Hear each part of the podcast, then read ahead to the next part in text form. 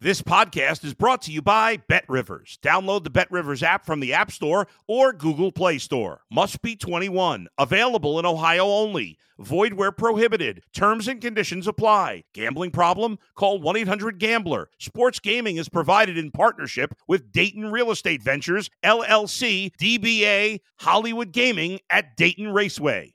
If you're a tennis fan, you'll love Betting Weekly Game Bet Match on the Bet Rivers Network. Whether you're a better or just love tennis, you'll enjoy the in depth analysis each week of the tennis calendar. Subscribe to Game Bet Match today from your favorite podcast provider. It's the Mike Francesa podcast on the Bet Rivers Network. This is not a regular player. This is not a pretty good quarterback. This is an all time great.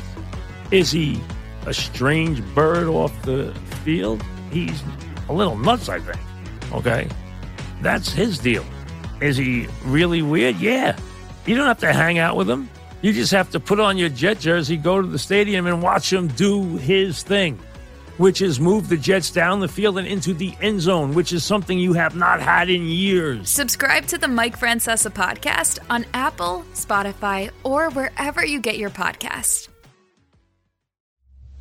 It's the Mike Missanelli podcast on the Bet Rivers Network.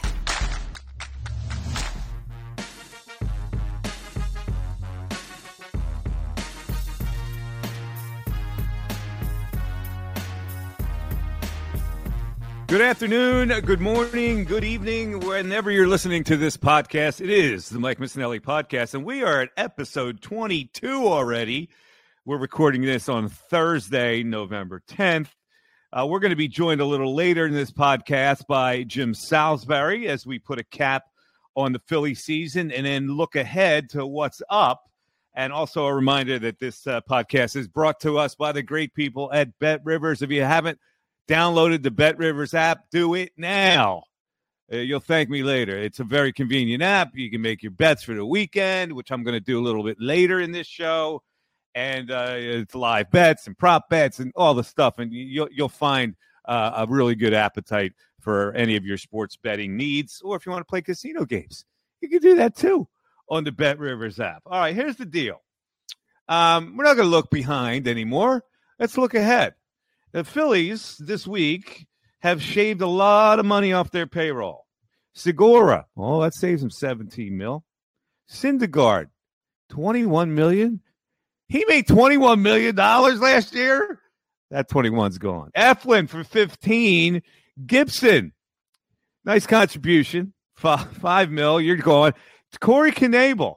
That was also a, a nice uh, uh, output uh, by a ten million dollar guy. He's he's off the books. Uh, Mr. Hand, uh, there will be no eating in class. E A T I N G. Brad Hand is going at six million dollars, and, and uh, Robertson at five point one. That's eighty million dollars off the payroll. Now, considering they were over the threshold last year, they're not saving that kind of money. But uh, if you want to stay under the threshold, uh, you have about sixty million dollars to spend. Uh, so let's look at it because the no brainer here, if Mike Missanelli is running a team, and Mike Missanelli should be running a team somewhere in Major League Baseball, but he's not. But if he was, this is a no brain decision. You sign Trea Turner to be the shortstop, you move Bryson Stott over to second base. For a couple reasons. Number one, Trea Turner is a damn good player, one of the better players in the league. In fact, he's Bryce Harper's favorite player. They're they're good buddies. And uh, uh B, I don't think Stott is a major league shortstop. He, he listen, you can use him there. You can get away with it. Uh, I, I, don't think that he is one of uh, he he would be one of the great defensive shortstops in, in, the league. So to move him to second base makes a lot of sense. So the Trea Turner thing is going to cost you thirty five million dollars. If you have 60 million to spend, it leaves you twenty five million dollars. However, uh, two of the names being dropped, one being Trea Turner, the other Carlos Rodon, the left-handed pitcher from the Giants, who would fit nicely uh, in this rotation as another left-hander would be their third starter with Suarez moving to four. And if you go into the postseason, you won't have to worry about the Syndergaard, uh, Gibson uh, bullpen finishing a game in postseason, especially the World Series, which I think trapped the Phillies a little bit.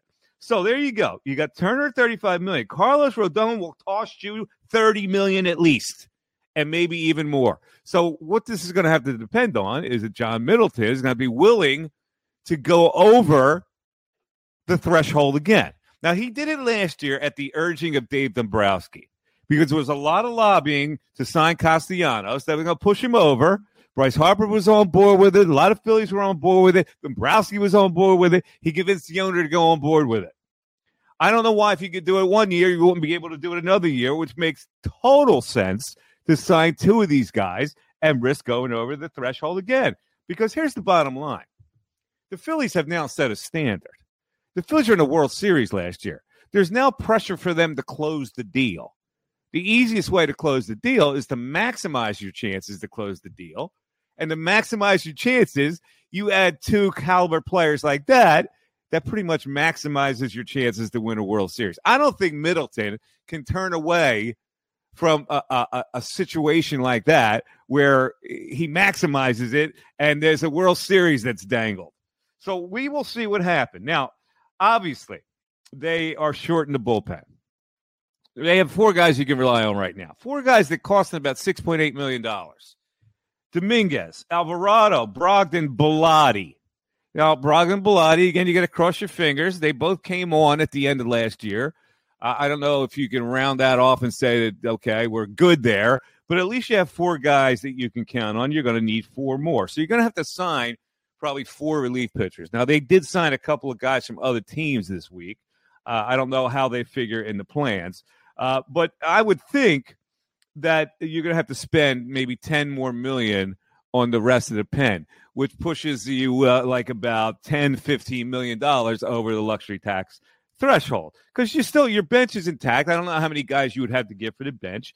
You got your Vierling, your Stubbs, your Sosa, uh, Maton. You got Darick Hall, who may make the team. He may even be a starter if you trade Hoskins. So the Phillies are in damn good shape, and if they sign both, because I'm not selling for one. I, I got stars in my eyes now. If if you sign both Trea Turner and Carlos Rodon, and here's the connection with Rodon, there's always a connection and they always help. Relationship connections always help. So you got the Harper Trea Turner connection, but you also have the Rodon Trea Turner connection. They were roommates at NC State on the NC State baseball team. Their wives are really tight. They hang out. I'm sure that Turner is going to lobby Rodon to come to Philadelphia, even if he takes a little less money than he would get somewhere else. The Turner goes, dude, you take 30 million here. Somebody else is going to pay you 33 million. You're with friends. You here, you slide in real nice. You got a chance to win a championship. You go somewhere else. Are you going to be guaranteed to be a World Series team? Well, this team is. So let's roll. So that's the way I see it going down. And I hope it really goes down that way. Again, $230 million is the luxury tax threshold. They have about 60 million to spend to stay under that. But he did it last year. He went over. Why wouldn't he go over again? Let me bring Darren in, producer, the voice in the wilderness. Darren, what do you think of that premise? Well, I think we said all along that Turner would be their top target. That Harper's been on them for pretty much uh, the better part of the last year, knowing that he'd be a free agent. Here's why I think that Middleton will spend. I don't think he's going to give um, Dombrowski any pushback um, for going over the tax again. The first thing he said to to, to Harper after the NLCS was, "I think I underpaid you." Like he's not, he's clearly not afraid to spend money. He's clearly not afraid to go over the tax. Winning, it's great to see. It really is. It's great to see an owner throw caution to the wind when it comes with with finances to win. Win first. He's got plenty of money to do it. I don't think finance money will will will stop them from doing anything this offseason. It's like, you know, you got a taste of that blood a little bit, right? Now it's it's like a bear when he first gets a taste of human blood, he becomes rabid, and that's all he wants from now on. And that's what I think Middleton has right now. Um, and I don't think they're having any problem spending that money. I think I, I absolutely think they're going to sign Turner. And you make a good point about Rodon. Like guys will do that guys will take a little less money. 30 million. 30 million is not chicken liver.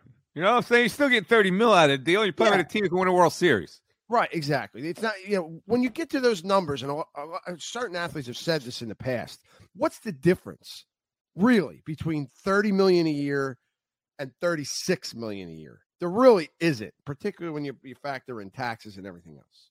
So, eh, all right, you know, I think of John Middleton. I think of my own life, and I think, why couldn't my dad have bought a cigar factory and and built it into some big business, and then sold it for a zillion dollars, and then passed it on to his children, where I would own the Philadelphia Phillies? I smoke cigars. My uncle Bo smoked cigars all the time. And my dad wasn't a smoker. He probably never even thought about buying a cigar factory. But just think of how my life would have changed had he actually bought a cigar factory. He didn't. He didn't have the money to buy a cigar factory. My dad started out humble beginnings. He was a TV repairman. He wound up putting antennas on roofs. And it wasn't until later in his life where he got a good job where he was working for RCA. But he never had the scratch to buy a cigar company. And look at me. I'm doing a podcast now with you. I could be owning the Phillies, signing checks for Trea Turner and Carlos Rodon. It's the Mike Missanelli podcast on the Bet Rivers Network. Well, ladies and gentlemen, it's time for a special guest on the Mike Missanelli podcast today. He's the longtime baseball reporter, has spent more than uh, 13 years covering the Phillies for the, the Philadelphia Inquirer. He's moved on to breaking scoops with NBC Sports Philadelphia. He is the great Jim Salisbury joining us. Hello, Jim. How you doing today? Doing well, Mike. How you doing? I'm doing okay. Going to be getting another beautiful day today, especially uh, out uh, where you're way, where you're talking in the, in the big country setting uh, out, out there where you live. Uh, so here, leaves today. so so here's what uh, I, I, like to do with you. I like to look ahead because we know what happened uh, and we don't have to rehash. But and then I'll kind of go back a little bit. But um, let's look ahead right now where the Phillies are after this uh, World Series year, which was totally unexpected.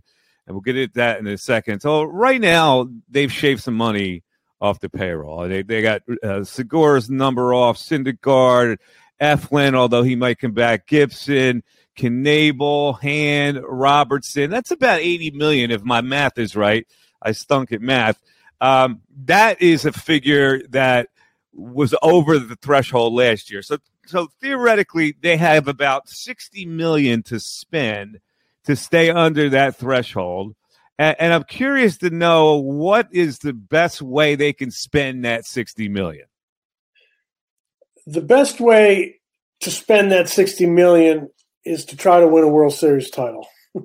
I mean, that's what the stakes are for this franchise. When you go out and you sign a Bryce Harper three or four years ago, you're signing him for one reason to win a World Series at some point in his 13 year contract, preferably sooner rather than later. When you bring in a real, bring back a Realmuto, sign a Wheeler, sign a Schwarber and a Castellanos to big money deals, um, you're in it to win a World Series. They came up short this year. They need to keep trying to win a World Series. They need to plug holes. They are a team that plays for big talent, big money talent. Uh, I think they have a need in the starting rotation. I think they have a need in the lineup. I also think when you look at their kind of uh, at their lineup, there's some inflexibility there, but they have room in the middle infield, and there are several really good free agent shortstops out there um, that would lengthen that lineup and uh, offensive minded shortstops. And there's some quality starting pitching. I think you need to play for both of them, and uh, both will be expensive. Uh, maybe settling for one, but I think you need to be in it for a pitcher like Carlos Rondon. I think you need to be in it for a shortstop like Trea Turner, like Xander Bogaerts, like Dansby Swanson, and I fully expect them to be in it for that level of talent because the stakes are so high. Huge payroll, huge expectations, big market and ownership that you know John Middleton wants to get his bleeping trophy back, and that's not BS. He wants to win a World Series, and he came within two games of doing it this year. Um, I know it was improbable, uh, but that set a, a, high bar for them to continue to reach for. And um, the the way you're going to do that and win a World Series is to keep bringing in top talent and augmenting it with with homegrown talent. You have some young pitching coming. Uh, but I think it could be an interesting winter, much like the winter of Bryce Harper and the winter of Realmuto and the winter of Wheeler and last winter with Schwarber and Castellanos. I think they're going to play in the deep end of the free agent market. You know what's really funny about this is that the expectations in the fan base will be exactly that. Now this year, um, you, you, know, they were wide eyed, the fan base. They were kind of like just going along for the ride. It was kind of unexpected. They allowed for error and, and, uh, uh, not completing the job. It was like gravy on beef to them. But mm-hmm. you're right. Next year, is the year that they're going to expect them to win something. So let's let's delve deep into that. On to me, the no brainer, and I know you've dropped uh, both of these names in one of your recent stories, NBC Sports Philly website the no brainer is to sign Trea Turner because it makes so much sense in so many different ways and move Stott to second base as Segura is gone. Uh, that's going to cost them probably 35 mil, I would guess, in AVA, right? And then uh, Rodon is eh, a really classic uh, case because you could use both of them. Last year, they weren't afraid to go over the threshold when they signed Castellanos. Why would they be afraid to go over it this year? And the both of those guys make sense to John Middleton. Well, I don't think they're afraid to go over it, uh, Mike. They proved that last year. And John Middleton is on record as saying he's not going to go over the luxury tax to finish in, you know, as an also ran. But if the opportunity is such that, you know, going over the luxury tax is going to help this team win a championship and have a parade, then he's going to do it. And he did it last year. I expect him to do it again next year. Um, this great World Series run that they just concluded on Saturday only whet everybody's appetite uh, and created more anticipation to get back there. So you do think it is? See, that would cost. What's Rodon's number right now? What do you think? He, I don't know that they can. I don't know that they would do both guys. Uh, I don't know that they, you know, because there's going to be other teams trying to add those players as well. Um, I mean, you look at off seasons. How many times does a team add the top pitcher and the top position player on the market? Very seldom. But I think it would be a great winter if you could get one of them. Um, I'm sure they're going to pursue both and see what it's going to take. I, everything I hear about Rondon is he's probably a 25 million dollar year guy. Uh, man, he is a at, at least 25 mil. Yeah, and then Trea Turner, you know, is thirty million dollar guy, and, and Bryce Harper has an AAV of twenty five million. Do you want to bring in a guy with a greater AAV than Bryce Harper? You know, I don't know. I think Harper would be fine with it. He wants to win a title. He loves Trea Turner. Um, I just think these two moves make so much sense. And again, I wouldn't expect them to do both of them. I just think it's un- unrealistic in in the climate of baseball today to get both the top guys. Uh, but I think where the Phillies are and what they came off last year and the excitement they created and the um, the money they have freed up, they can certainly do one of them, and uh, either one would help immensely. They, I think they need pitching, and I think they need to lengthen their lineup. Uh, and Trea Turner, leadoff guy, contact guy, great hitter, can steal bases, play defense, energy, winner, exciting, checks all the boxes. Um, Nola and you know Nola's going to pitch like at what 30 next year, and Wheeler's going to turn 33. Uh, they have Suarez. They could still use more pitching. I, I think the example there is the the Astros. I mean, good pitching stops good hitting. Uh, the Astros just totally locked up the Phillies those last three games with their pitching. So if the Phillies decide to move forward and and uh, build a stronger pitching staff, I think that makes a ton of sense. I, but I also think Trea Turner makes a ton of sense, and I think they're going to investigate both avenues. Um, you know, and, and see where they can go and who they can get. And there are other pitchers out there. I mean, Chris Bassitt from the Mets I love that guy. Pitches with a lot of edge. I think he'd, he'd help you. Um, Tyler Anderson, you know, left-hander they almost traded for as a free agent, might be a, a guy to peek in on and, and, see what you can get. But they they need to build. They need a stronger lineup in terms of build, just getting some pure hitters in there, some contact. And uh, Turner would be that guy. Bogaerts would be that guy. His history with Dave Dave uh, Dombrowski. I mean, it's just kind of lines up nicely that uh, it's a really strong free agent class at shortstop, and you have a ton of flexibility in your middle infield. You can keep Stott at shortstop, or you can move him to second base and, and get a shortstop. So, uh, a lot of things I think line up well for this team this winter in, in terms of their needs coupled with the fact they've freed up a bunch of money and they have a history of of spending money to try to win a championship. Here's what lines up really well: the Turner Harper. See, Harper goes to management says, "I want Trea Turner." John Middleton's going to get Trea Turner.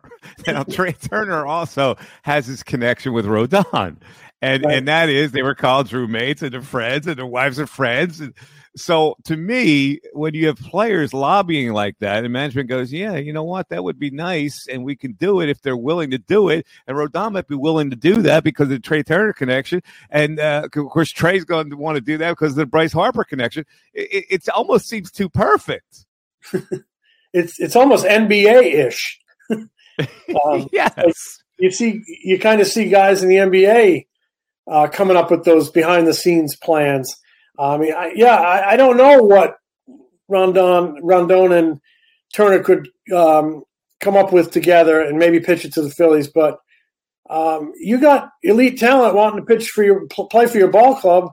Uh, you got to think about it. And I know you know Dombrowski and his guys are creative, and I know John Middleton is really committed to winning a World Series. He is, I mean, he is really committed to making this happen. Can John Middleton actually not like here? Here we go. Here's the staff. It's Wheeler, Nola, Rodon, Suarez. That would not give you any problems in postseason like they had last year. They wouldn't have to have the Gibson, Syndergaard plus bullpen to to salvage and survive a game. Right. No, you're looking at you know, as long as everybody stays healthy and fresh. I mean, we did see Wheeler and Nola get fatigued down the stretch. Nola has pitched more innings than anyone in baseball since 2018. Um, you know, those are things you really have to keep an eye on. But on paper, that is a hell of a staff. And see, when if if if you make a commitment to to Rondon and, and you have to take into effect much like Wheeler early in his career, he's had trouble staying healthy. Wheeler has come here and stayed healthy um, for the most part.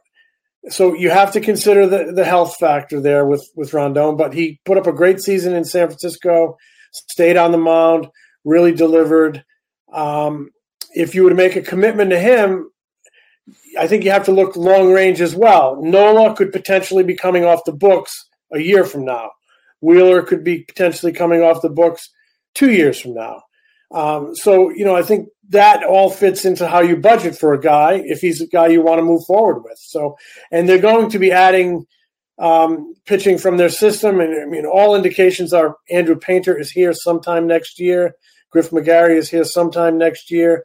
Mick Abel, you know, maybe down the road a year after that. So they're finally looking like they're going to bring some homegrown pitching to the major leagues, um, cost efficient, um, quality pitching.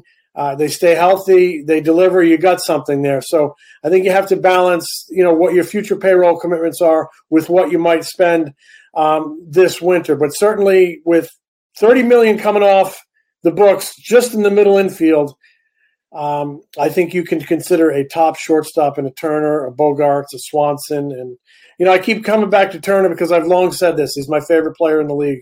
I absolutely love watching that kid play. And so does Bryce Harper, by the way, said the same thing about him. Uh, all right, so just quickly now, um, I, I, see four relievers that I go, okay, I'm I'm fairly comfortable with. Uh, Dominguez, Alvarez, obviously, or Alvarado.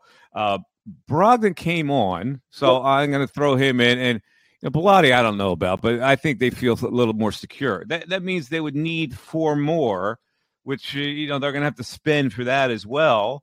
Um, is that easy to get? Four more? Uh, easy to get, but maybe not. You don't know what you're going to get. I mean, is it easy to get quality? I mean, sometimes relievers are so mercurial; they're up and down. You take a shot at a guy; he has a great year for you. Like Bellatti had a very, very good year. He was a non-roster guy they got, and uh, he throws that slider. He's tough on righties. Nice find. Got to use him in the right role, but a nice find. Um, they'll they'll they'll bring in relievers and they'll swap them out like all teams do, and you just hope to kind of hit on something there. But I, I agree those four guys will be back. I mean, I think despite the ugly ending of the World Series, Alvarado found something this year. Uh, Seranthony will be another year away from surgery. Uh, Brogdon has a tremendous arm, uh, confidence issues, but if his confidence didn't grow with his performance in the postseason, I don't know when it ever will. He might be ready to take another step, and I'm sure they'll bring in other guys. They need to bring in other guys, and you know they have some guys in the minor leagues that are going to be here next year. Um, you know, Francisco Morales needs to make a step and be here and be a contributor, or you know, it's kind of like uh, if it's going to happen, it needs to happen soon. And there's another guy they really like. Kid throws 101 by the name of Andrew Baker. I expect to see him here sometime next year. And you know, if they can make the step and become comfortable in the majors, believe in themselves, have confidence, throw strikes, harness their stuff, you might have something. If they're going to walk the ballpark, you're not going to have something. So um, there are areas they really need to address, and you know they need to they need to hope this little blip Zack Wheeler had at the end is indeed just a little blip, and that he's yeah. still going to be Zack Wheeler, that the guy we saw in the game six. Um, they need to hope that you know Aaron Nola um, comes back ready to go after showing signs of fatigue late in the season. So a lot of things still have to go right. They have to hope Castellanos has that year out of his system and he's ready to be the hitter he used to be. Um, yeah, Bohm I thought was much improved. I, you know, I think he's there's a lot to like there. Um, Hoskins, if you ask me about Hoskins, I would probably tell you right now I expect to see him back. Though I think they would be open to trading him. I just don't know what you're going to get for him a year away from free agency with some of the holes in his game. So uh, it'll be a fascinating winter. I agree that Hoskins will probably be back, but but if they are able to make a deal, um, I, I don't know how much belief do they have in Darick Hall being an, an everyday player. Um, I don't know. Um, certainly, uh, he he he can hit the long ball. I, I don't know what it would translate to as a full time big leaguer. Uh, I don't know that he's any better defensively, and um, but I, I, think there's you know he was a look. You look at the margin, the contributions they got at the margins this year from some of their young guys. I mean, they lost one of the top left-handed power hitters in the game for two months, and this kid hit nine home runs. Uh, he did a really heck of a job. Darick Hall did for them. Um, but if they were to move Hoskins, um, at that point, I think you consider moving Bohm across the diamond and uh, maybe having more flexibility with Stott. He could go to the third base or second base if you got a shortstop, or you go out and find a you find another first baseman, or you give Darick Hall a shot. Um, I, I, don't know which way they would go. I think a lot of it depends on how much you can lengthen that lineup and add another bat. There's um, a connection with Rizzo and Schwarber too, right? Uh, I guess there is with the Cubs, right? Yeah. Uh, Again, they play together in college also. Rizzo and Schwarber. No, Rizzo and they were no? Cubs. They were Cubs world okay. champions. Okay. Yeah, Rizzo was. Um, uh, Schwarber played at Indiana. I think Rizzo yeah. came out of high school. So, okay. but I mean, they were teammates with the Cubs, and Rizzo's. Yeah, I mean, hey, um, it all depends on what these price tags are going to be. Uh, but I guarantee you, if we're talking about it, they've thought about it all. Yeah, I, I got you. All right. Uh, is the bench good enough The Vierling, Sosa, Stubbs, uh, Maton, or whoever uh, would would they like to add a little sock? Well, you don't pinch hit as much as you used to um, now that the DH is here. Um, you know, they, they Sosa is a tremendous bench player. Uh, he can really pick it, as I'm sure you saw. Mm-hmm. He's a good guy to have on your bench. That was a tremendous move uh, that paid dividends this year and will continue to next year. Uh, a year ago at this time, at the GM meetings, Dave Dombrowski said he wanted to upgrade the backup catcher's position. And I think they did an outstanding job doing that with Stubbs. Um, you know, he was a he was a he played really well for them when called upon. So I think those two spots are are, are in good shape. Uh, Vierling certainly had his moments. He's got some versatility. I could see them making tweaks on the bench, but um, if we're worried about whether their bench can help them win a World Series, yeah, you know, I hear you. It's okay then, right? Yeah, I, I got you. Uh, we're talking to Jim Salisbury, of course, covering the Phillies um, for many years, and now with the NBC Sports Philly. Jim, just quickly to go back and, uh, and address uh, the transformation uh, of this team where nobody really thought that they could possibly do what they did. And uh, you know, there there was the series against the Cubs where they got swept. There was the first game against Washington in that series, and then they had a rally to win the rest of that series and hope that Milwaukee melted down. And even when they got to the playoffs, I don't think people were believing until that big inning explosion against the Cardinals, and that seemed to unlock something. Mm-hmm. Uh, and and it usually is not as simplistic as that, but it, it looks like it did because from that moment on, they played with incredible togetherness and confidence. Is it that simple to point to that one inning? Well, I agree with you. That one inning certainly unlocked something, Mike. Um, because I think that was a Friday afternoon, one o'clock game in St. Louis, and and I'm I'm literally sitting in that press box, writing a story that says, you know, the Phillies got back to the playoffs for the first time in 11 years today, and you know, lost, lost game one. and then, and then their all-star closer comes in in front of a big electric crowd, and he's throwing 101 miles an hour, and he he can't throw a strike. now all of a sudden they got some base runners, and it had you know the Cardinals gave them that game, and it changed the entire complexion of that postseason. It changed the mood of the Phillies. It, it unlocked their confidence. It made them believe. It got them on a roll. It got the momentum going. I mean, I I say the Cardinals gave them that game, but the Phillies also took it because they the guy wasn't throwing strikes, and they had great at bats. This, the Phillies are a team that is can be prone to chasing chasing pitches off the plate, especially some of their right-handed batters against right-handed pitching, um, right-handed breaking stuff off the plate, and they had great at bats. And all of a sudden, they start drawing walks. There's a hit by pitch. Segura displays unbelievable hand-eye coordination and hits a pitch into right field that's two feet off the plate. It was one of these kind of magic innings that the other team gave you, but you took. It built uh, confidence in that clubhouse. They got on a roll. They got a well pitched game the next day. They got a big home run from Harper, and, and they were on their way. So September was a struggle. I felt the pressure was really getting to them in September. They were aware of the expectations from day one from Clearwater. Big talent, big playoff drought, big payroll. It hovered over this team the entire season. And I think it hovered over Joe the first two months. And it kind of became smothering. And then when they made the managerial change, it was like the air cleared a little bit. And some of the expectations changed, and everybody breathed. And they played, and they played well. They got back into it. September came, and I felt like the tightness returned because they were so close yet so far. Um, they had a losing record in the month, I believe. They had a losing record right until the end, I think. And you get swept in Wrigley Field, and the defense is awful, and you don't hit. Um, Nola loses a game in the middle innings when they don't turn a double play, and you know there's there. It's it's it's almost like you can feel like it's happening. And I remember writing like a lead that said they're not going to blow this thing, are they? Like they were holding a playoff spot, and you're like, are they going to blow this? And then they go into Washington for this very unusual series. There's a hurricane coming. There's double headers. I mean, you're literally at the ballpark like 13, 14 hours a day, and they're playing these games. And they they figured out a way to get through that, win three or four. Schwarber had a couple big hits. What an amazing clubhouse guy, Mike. Um, Kyle Schwarber is. I mean, just a regular everyman. You know, his dad's a cop.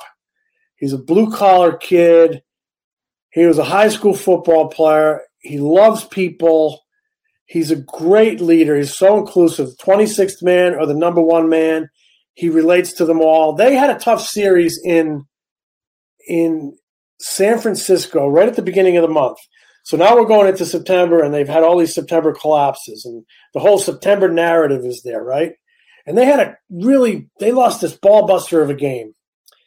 And I walk in the clubhouse and he walks by me and he kind of mouths the words, It's going to be okay. It's going to be okay. Tell everybody it's going to be okay. You know, he's kind of like trying to manage the narrative, right? The kid is very smart. And, and it turned out it was okay. It was a really tough month, but I think with his leadership, they really got through it. And when they had that celebration in Houston for clinching that night when Nola pitched that great game, the emotions I felt were like euphoria and triumph, and, and they won something, but also relief. Like this, this weight was off their back, and this burden was off their back, and they finally got to the postseason. And then that game in St. Louis, they don't hit the whole day, and I'm thinking, well, they got here and they're out of gas. And then Ryan Helsley can't throw a strike. They took advantage of it, and not only were they not out of gas, it was like you know they took a match and lit the gas tank, and they exploded for a month and gave us all a great memory. They testament to the you know get in and get hot. I mean, a year ago they're not even in in in the playoffs because with the new CBA they added the sixth playoff team. They were the sixth playoff team. They had 24 fewer wins than the top seed. they were the sixth seed. The Dodgers had 24 more wins, but they did have talent. They got healthy. They got in. They got on a roll. And, and, that's baseball, man. It is a crazy game. You get you get a night when you get some big hits, five home runs, you win a World Series game. You get another night where you get great pitching, you win the ball game, and you, you start bouncing 100 win teams like the uh, like the Braves. Uh, just uh, and then you know you, got a you got a spotlight player like Bryce Harper, who was waited for this shot and nothing phases him. You know, he doesn't feel pressure. He's had pressure since he's been 11. I mean, you know, he used to go to travel ball tournaments and people would just rip on him because he was the best guy in the field since he's 11 years old. I mean, he can take it. He gets booed everywhere, and he just shined. Hit that home run against San Diego. Had a great postseason, and ultimately they came up two wins short. And it has. Um, they only had three sellouts all year, and they had eight in the postseason. People want more. People want more, and the important people that want more uh, is the ownership group. So I think they're going to keep trying big. Yeah, uh, Jim, this has been a, a real pleasure. Uh, so uh, we really thank you for spending some time with us. Uh, I know you got some dogs. I was looking forward to hearing the dogs bark in the background and make this a real, real podcast. What what happened? You get you, you have two dogs. I have. We have at any point in time we have three dogs in this house. And three dogs at any point in time. We were trying to do this, uh, and we had uh, the FedEx guy going by, and their neighbors were out, and they were just going nuts. So now I only have one here, and she's 14 years old and deaf and blind, so she's not bothered. Uh, so she's she's she's a little more quiet than the younger ones. Yeah. Uh, I get it. But listen, man, I appreciate you coming on. Um, you, you, get some rest going on now at this point because uh, you know covering a baseball season. I, I, always tell people that they don't understand the responsibility of somebody who covers a baseball season. It is grueling and grinding, and the fact that you've done it for so long and, and you're still like at it at a, such a high level is pretty amazing feat. It's uh covering baseball is a grind, um, like no other. But um, you know, all I need is eight hours, and I'm back, so I'm good. we'll do some rest in the off season, uh, hang out, and uh, we'll look forward to, to talking to you down the road. Appreciate it, Jim. Thanks for coming on. My pleasure, guys. Thank you. Thanks, Mike. It's the Mike Missanelli podcast on the Bet Rivers Network. Again, thanks to Jim Salisbury. And just to advise the folks who are listening to this podcast that Jim has his own podcast with Corey Seidman. It's called Phillies Talk, and it's on NBCSportsPhilly.com. So check that out. Uh, let's tag the World Series with um, the viewership of the World Series. Listen, we thought it was a great World Series. We watched every game. It was exciting. You had the five home run game. You had the no hitter. There were a lot of uh, momentous items in this World Series. However, uh, as it shakes out, it was one of the least watched World Series uh, in, um, uh, in World Series uh, watching history. Uh, just for an example, la- last year the Braves and the Astros averaged 11.94 million viewers. That was the most since 2000. This was considerably less, one of the worst. and I, you know, listen, Philadelphia, Houston, there's still hatred for Houston. Uh, the Phillies kind of came from nowhere. They were the wild card team. They weren't a glam team. Uh, so, so I, I can see uh, why it, it, was the way it was, and, and frankly, I don't care because in Philadelphia we enjoyed watching it. And that's all I care about. And the, the national people, if you weren't tuning in, you missed a hell of a show. Now, interestingly enough, the best audience for the World Series was the Thursday night game, which was up against the Eagles and Texans game. So I, am sure that Prime Video was not delighted with that because nobody was watching that game. Apparently, they were all watching the World Series. But here's the upshot of the whole thing: because Fox still gets this money, Uh, Fox sold 178 million dollars worth of commercial airtime. Now, the rights fees they paid through 2028 were 729 million dollars. So all you got to do is uh, subtract.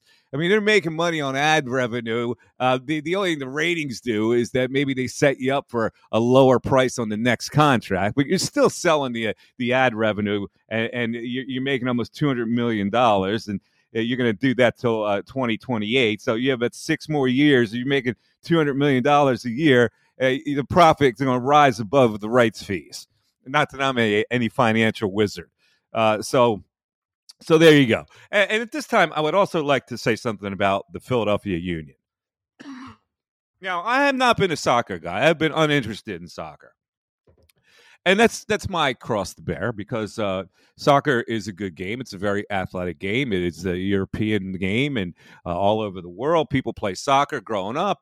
Uh, and I always made the case to people that uh, soccer is is so popular in areas outside the United States because uh, there's no competition like we have in America. We have better sports that compete with soccer. People in Europe and Brazil, wherever they grow up with soccer because they don't have baseball, they don't have basketball, they don't have football. They have the ones they have a sport that that's their natural natural sport, soccer. So, um, in comparison to the way I grew up with the other sports, I've always looked at soccer as well, yeah, it's a it's a good sport, but it's not as good as the others that I've grown up with and played with all these years. But I will say that the Union final against uh, the LA uh, club was a really uh, interesting game and, and, very exciting and, and very entertaining. And uh, it's a shame that the Union uh, couldn't bring that home. They, got a red card on a guy, which meant they played with a, a man advantage, and then they allowed that uh, uh, Christian Bale, the actor, uh, come in and headball one uh, to tie after they had the lead late in the game, and they wound up losing on a shootout because a kid from LaSalle, for Christ's sake, makes a couple saves in a shootout. It's not right. You got Chas McCormick scaling the wall here in Philadelphia. You got that dude making saves in L.A. But anyway, uh, I got entertained by it, and I, I might give the Union a, a little more flavor uh, as they uh, continue playing uh, in, in, this league. It's pretty exciting people for the people that love the Union, and there are a lot of people that love the Union. Uh, I I tip my cap to you guys. You had a great season, and that was pretty heartbreaking. But now let's let's move on to uh, the team that has been uh, kind of like the forgotten team, even though they're the best team maybe in the league, and that's your eight 0 Philadelphia Eagles and uh, it's been a while since they played. I mean, from a Thursday night game to the next Monday is a big gap, and you kind of lose your football edge in thinking about the Eagles. But they're up against the lousy Washington Commanders uh, this week in a game that they, they are a double digit favorite again in this game.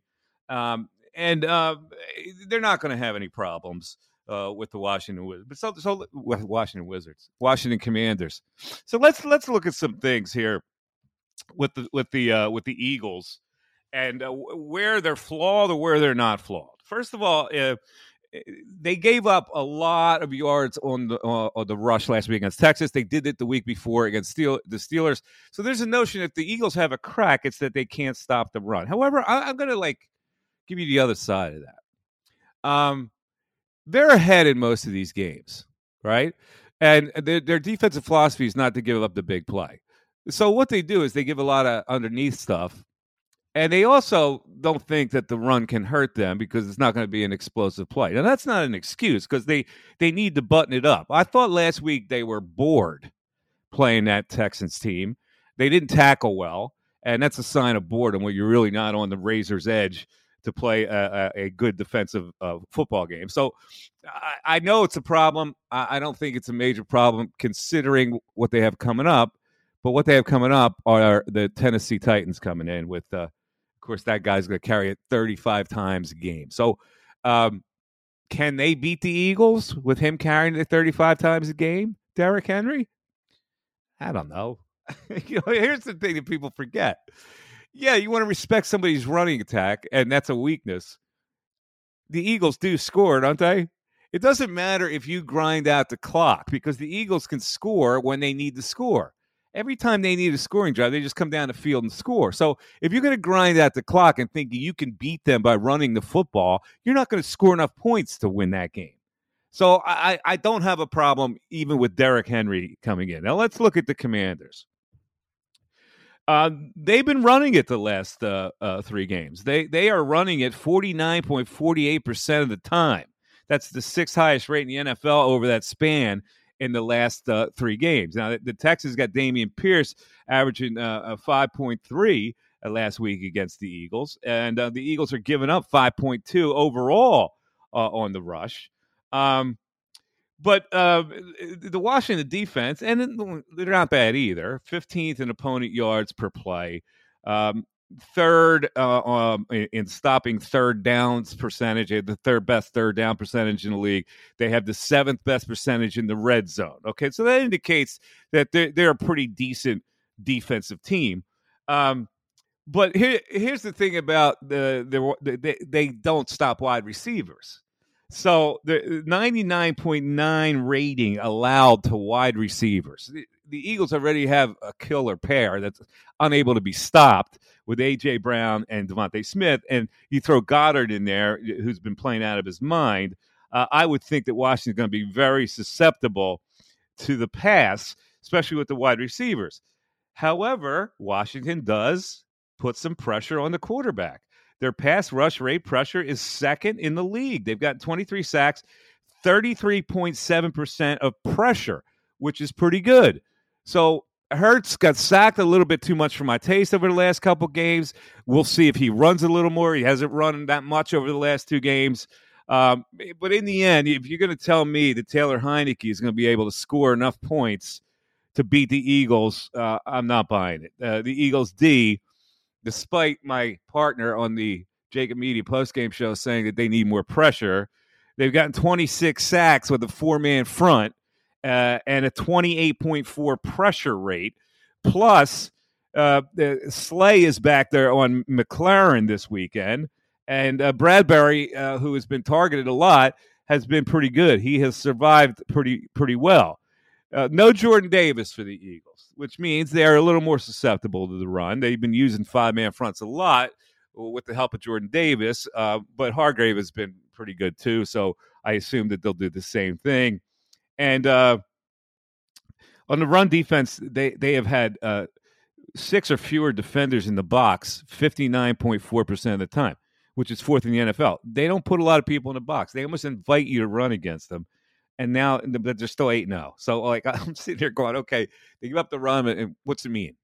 It means absolutely nothing. Um, Hurts. He's on an MVP uh, rate. I mean, uh, let's face it. Uh, he, he's been decisive. He's been accurate. The key stat for me with Jalen Hurts is that he is almost a second less in his uh, delivery time than he was last year. So he's getting rid of the ball quickly. He's been decisive. He's been accurate. And uh, it helps when you have A.J. Brown open almost every play. It helps when you have A.J. Brown running a slant that's unstoppable. It helps when Goedert beats a linebacker and gets open. But the quarterback has really uh, been very decisive. Darren, your thoughts on that? I agree with you on Hurts. Uh, he's made steps this year where he's uh, his downfield throws are ext- extremely accurate, and that's that was something I think a lot of people needed to see, myself included, uh, coming into this year. You said something earlier that I can't get out of my head now, uh, but it was in a different way. You said they, a little bit of bored. They're bo- they were bored with the Texans the other night. I'm bored with the yep. Eagles.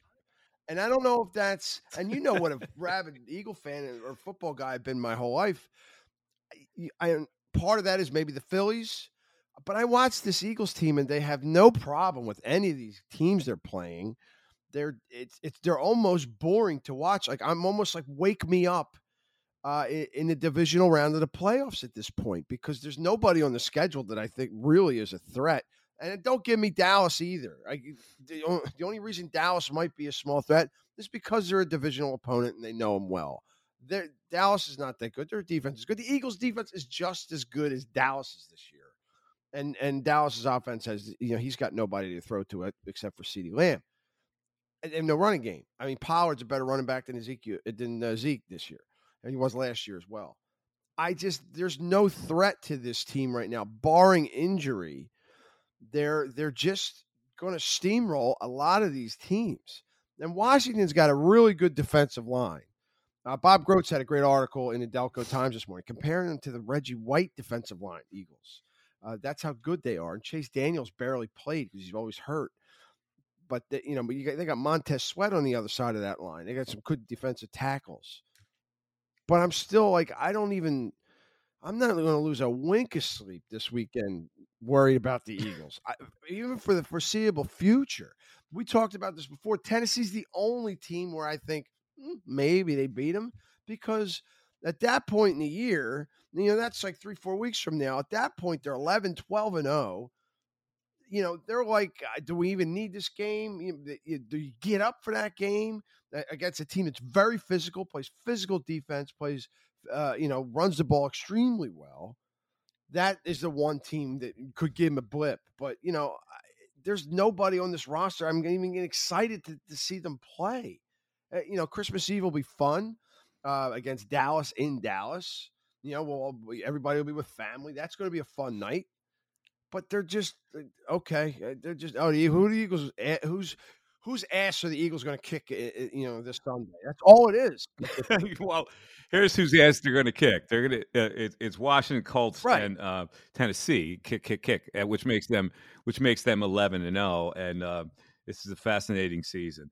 Uh, so yeah, I, I, I, see the Eagles winning this game 27-13 piece, if not more, like 31 13 something like that, and, and they'll roll again against a, a bad Commanders team, or certainly a a scatterbrained uh, uh, Commanders team with with Taylor Heinicke, and he's going to make some plays. I mean, he's one of those guys that'll get out of the pocket, he'll make a play downfield, and but they're not going to be able to score enough points, I don't think, to to win the game against the Eagles. So, so there's your Eagles preview. Another one of those bops, a Monday night bop game for the Eagles, and uh, they go to uh, nine and zero. All right, let's go with our picks of the week here since we're talking football. I'm 19 and 16 on the year. It's a two and one week last week. I hit with TCU. I hit with the Chargers.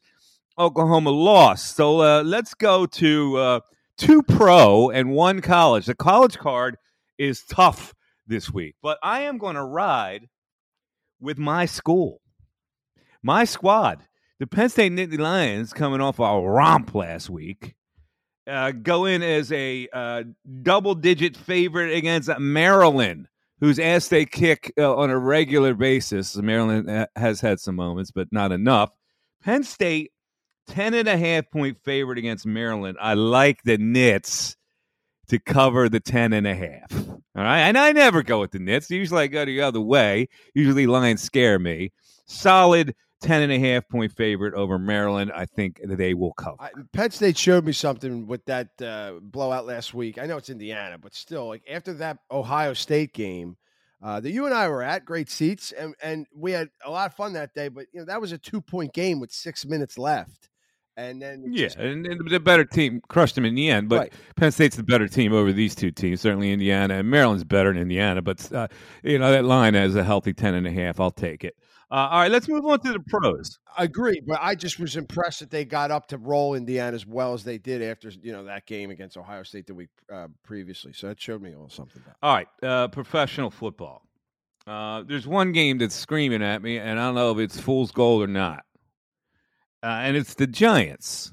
Now the Giants t- took a back seat last week. They step backwards, and uh, they're home now against a bad Texans team.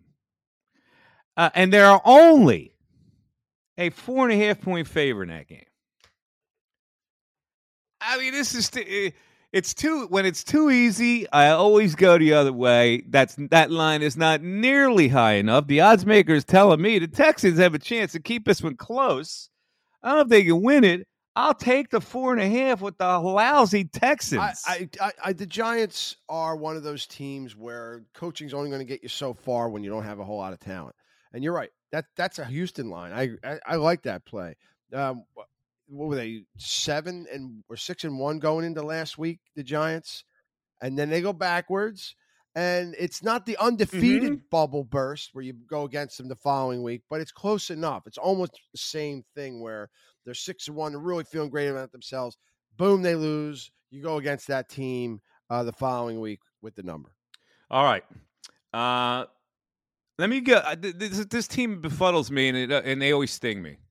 Uh, the Raiders. Uh, I took them against the, the, the Saints. The Saints shut them out, uh, but they rebounded last week, and now they're a six and a half point favorite against the Colts, who are just a freaking mess. If the Raiders can't beat the Colts by a touchdown, then I, I quit. I'll take the Raiders giving six to the lousy Colts. That first, we haven't talked about this, but that is the most bizarre story. First of all, anything with that owner, Jim Irsay, that Colts owner, who's just he, he's he he's a uh, six o'clock news away every every every morning he wakes up. that guy, whether he's getting pulled over with a bucket of pills in his car, or you know, but that was the strangest story for people who haven't heard it. Uh, how did you not?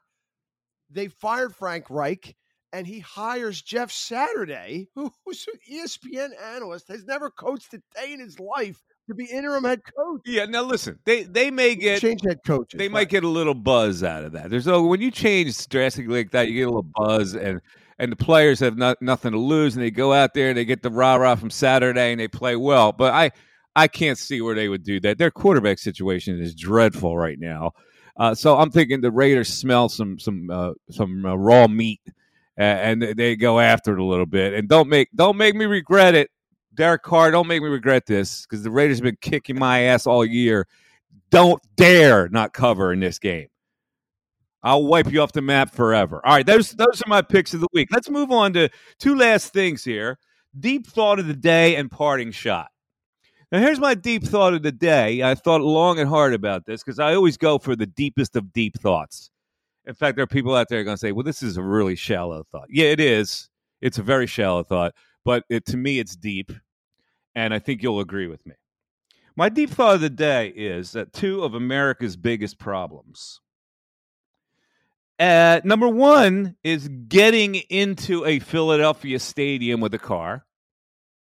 I think we can all agree that that's one of the one of the area's biggest problems. You can't get into a freaking stadium in this city. It doesn't matter what sport it is. It, could be the Phillies, the World Series. It could be the Sixers every night. It could be the Eagles, and uh, I don't know the Flyers. You can get right in, but eh, eh, but it, it, it's a it's a problem, and I don't understand how it can't be fixed.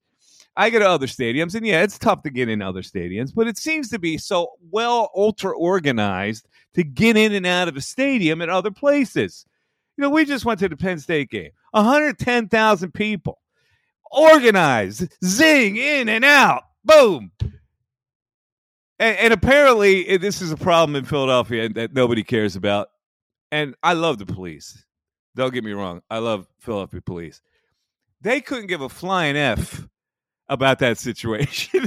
they're, they're out there, you know, they're standing there, but, but, really nobody's doing anything to escort cars in a, uh, in a uh, orderly way to get in and out of a stadium. All right, that's that's number one. My deep thought. My my two deep thought at two of America's biggest problems is getting out of an airplane.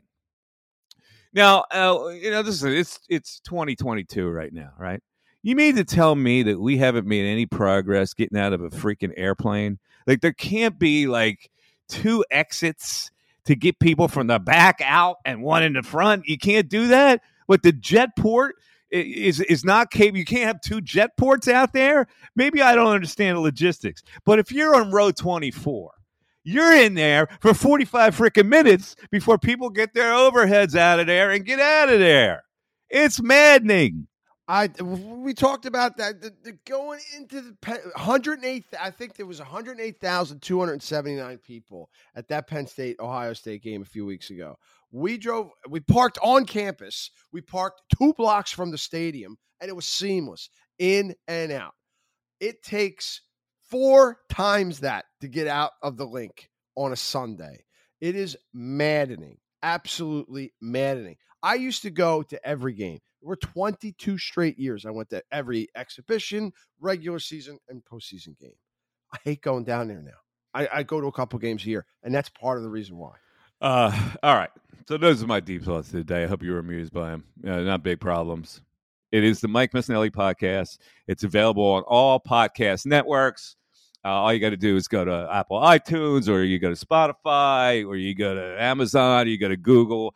Whoever has podcasts has my podcast on it. It's getting great reviews. A lot of people are joining in and listening to the podcast, and we appreciate that. And we're going to be here uh, at least twice a week uh, talking about life, talking about sports, talking about modern culture. Uh, we, we, haven't even broken the seal yet on this podcast. I mean, we're going to talk movies. We haven't done that yet. We've been preoccupied by this damn sports. The World Series hijacked us. We went in total, we went all Phillies all the time for the past couple weeks. Exactly. All right, so everybody have a great rest of the day. Thanks to people for the Bet Rivers and download that Bet Rivers app for bringing us the podcast. We're up at episode 22 already, and we just started this in September. 22 podcasts in just uh, almost not even three months. Uh, we're turning it out. We're cranking it out for you. We hope you like it. We hope you continue to listen, and we hope you spread the word to all your friends and family. Have a great rest of the day. It's beautiful out. Take advantage of it. It's Mike Miss. I'm out. Thanks for listening to the Mike Missanelli podcast on the Bet Rivers Network.